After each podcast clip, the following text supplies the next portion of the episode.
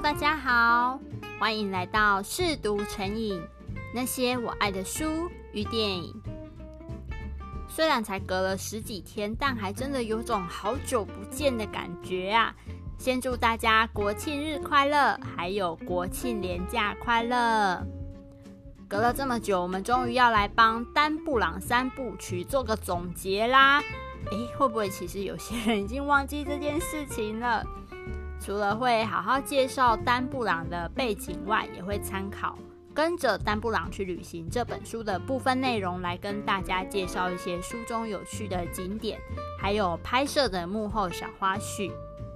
在这边顺便补充说明一下，《达文西密码》、《天使与魔鬼》、《地狱》，还有今天主要要介绍的这本《跟着丹布朗去旅行》，都是由时报出版的作品哦。之前说过，丹布朗的作品大部分会结合符号学、密码、科技、宗教和艺术，还有历史，在阅读的时候是有非常多种类的乐趣。那我想这跟他的家庭背景还有他的前妻有关。他的父亲是一名数学老师，母亲是音乐家，而他的前妻是艺术历史学家，也是位画家。所以能够提供他许多艺术作品的资讯，还有写作灵感。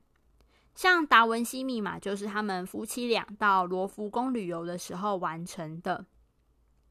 神奇的是，在成为作家之前呢，丹布朗本人其实是个有发行过唱片的创作歌手，还曾经拥有过自己的录音公司呢。之前有先请大家猜一下，写出这些充满宗教争议小说的丹布朗本人的信仰是什么？其实他本人呢是个虔诚的基督教徒。看似背古的小说后面隐藏的意义，其实是这一些反而会证明真理的不可动摇。但关于这点，我有另外一个看法。我觉得他同时是在表达科学和宗教并不冲突，可以共存共荣。毕竟现在这个社会，谁不用手机、不用电脑、不用电灯啊？就算是教宗也需要依赖这些电子产品吧？更别提《达文西密码》里面那位热爱科技用品的天主教粉丝法社警长了。而另一个真的是我自己的解读，则是如果把每个人都视为一个宇宙。把科技看作是人的理性面，宗教或信仰是人的感性面。我们需要尽量平衡这两者，因为不管只靠理性或感性，在这个世界上都是很难生存的。过于理性或感性，最后这个宇宙迟早会爆炸。来介绍一下丹布朗在台湾出版的历年作品。二零零四年出版的是《达文西密码》，二零零五年则是《数位密码》。那这本其实才是丹布朗他的小说处女作。故事内容大概是一台号称能解开世界上所有加密文件的解码机，遇上牢不可破的加密软体的密码大战。里面也讨论到，在这种数位电子时代，人们的个资和隐私是否真的安全这样的议题。那二零零六年就是《天使与魔鬼》，二零零七年是《大骗局》，二零一零年是《失落的符号》，二零一三年《地狱》。那目前最新的一本作品是在二零一八年的《起源》，希望他未来也有机会拍成电影，让我们的丹布朗旅行团有第四站。那如果真的有的话，到时候再好好的介绍他。那以兰登教授为主角的小说，除了我们介绍的三部曲之外，另外就是《失落的符号》还有《起源》。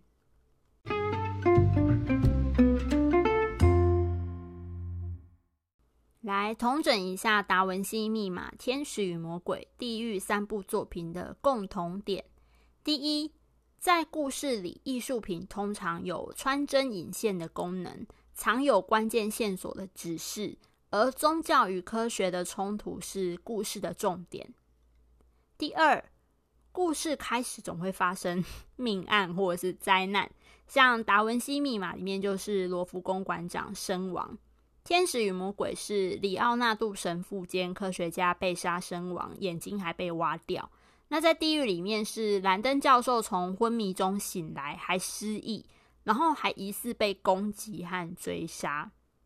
第三，主角一开始一定会不小心卷入巨大的阴谋或是危险当中，还有可能会背黑锅。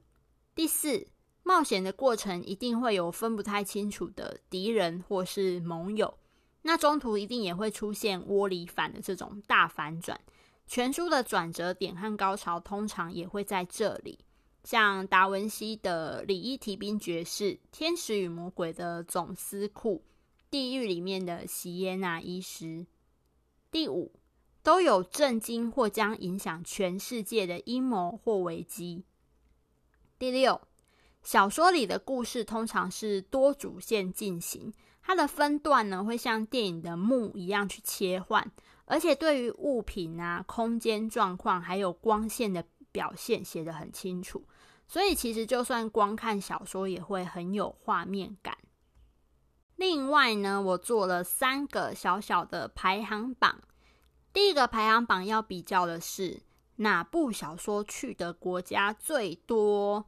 好，达文西密码它的主要场景是在法国跟英国，所以是两个国家。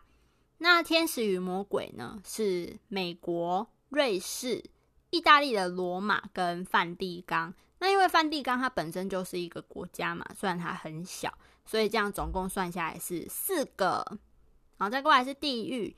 地狱一开始，呃，兰登教授醒来的时候是在佛罗伦斯，后来他们飞了。诶诶，不是飞，是坐火车到威尼斯，然后最后的地下水宫殿是在伊斯坦堡。那前两个地方，佛罗伦斯跟威尼斯都是在意大利。那地下水宫殿是土耳其的伊斯坦堡，所以是两个国家。所以总结就是，《天使与魔鬼》第一名，然后《地狱》跟《达文西密码》同样并列第二。好，那第二个排行榜要比较的是电影与原著小说的差异，由大到小。那第一名我给《天使与魔鬼》，我觉得它的改编幅度算是真的还蛮大的，不不管是中间的细节或者是它的结局。第二名是《地狱》，第三名是《达文西密码》。《达文西密码》它是三部作品里面我觉得最完整、最忠于原著的改编电影。它基本上只有少说的东西，它没有改编或者是加油添醋的部分。那第三个排行榜要比较的是电影的场面刺激程度。好，那这个就真的非常个人主观了。那我地狱跟天使与魔鬼非常难选，所以我决定他们两个并列第一，然后达文西密码第二。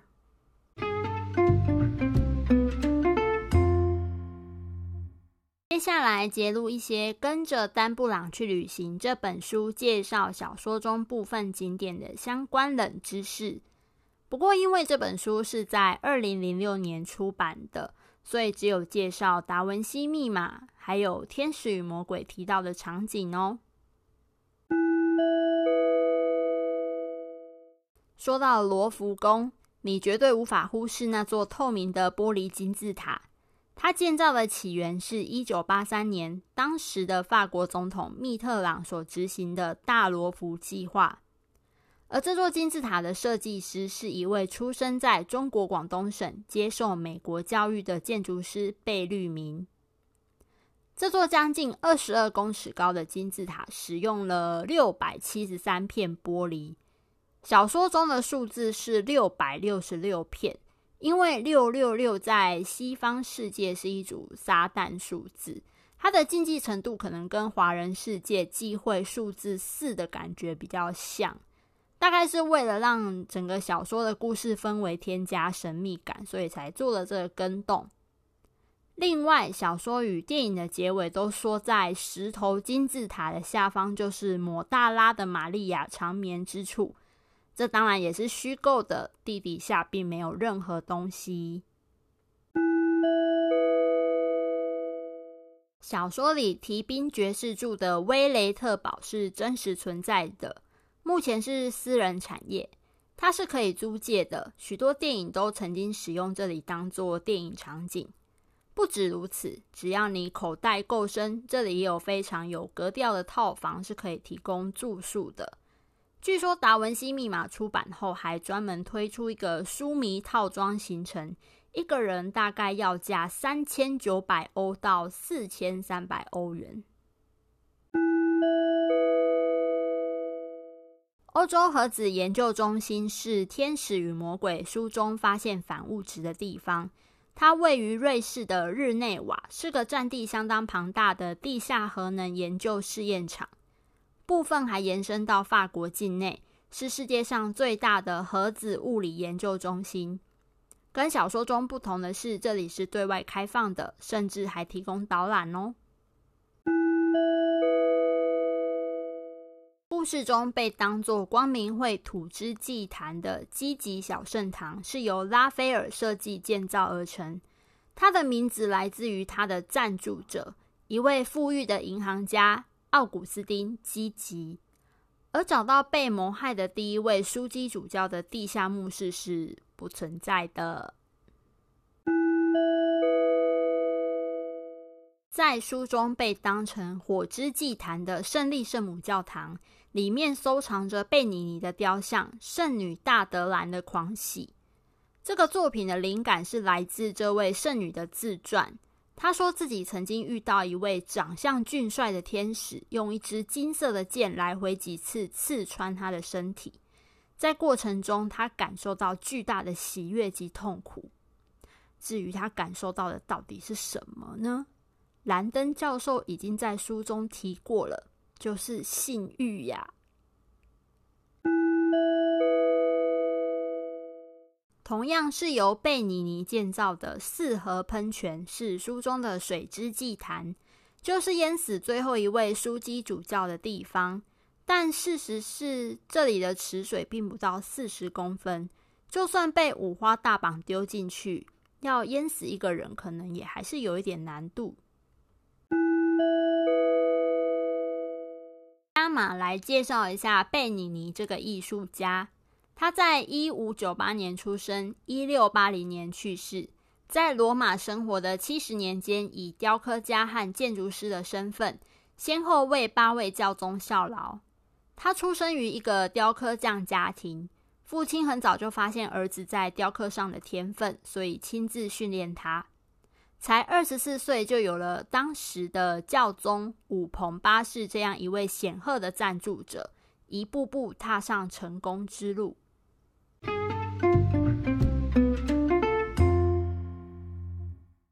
最后来说一些《达文西密码》电影拍摄的小花絮。第一，因为罗浮宫白天还是要正常对外开放，加上在罗浮宫内的场景都是实地拍摄。除了索尼耶赫馆长他死亡及留下线索的大陈列馆是在片场重新打造的以外，所以剧组呢只能彻夜工作，好好把握夜晚的时间。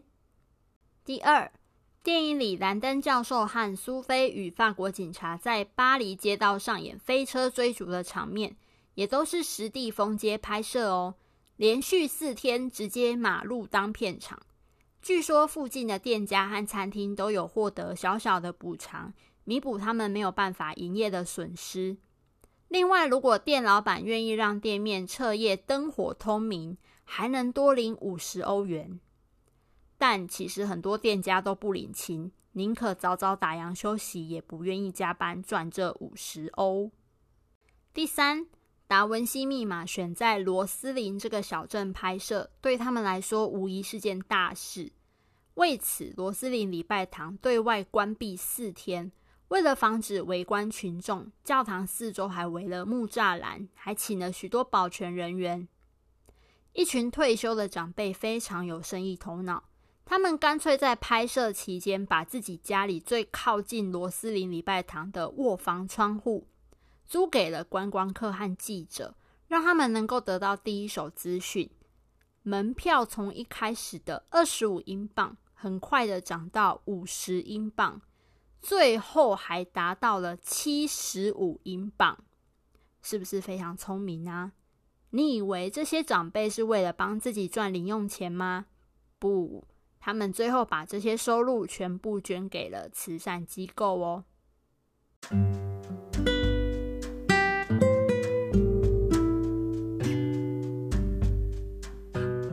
很多人都说丹布朗的小说很像旅游导览手册，我觉得这也是在阅读他的小说的某一种乐趣啦。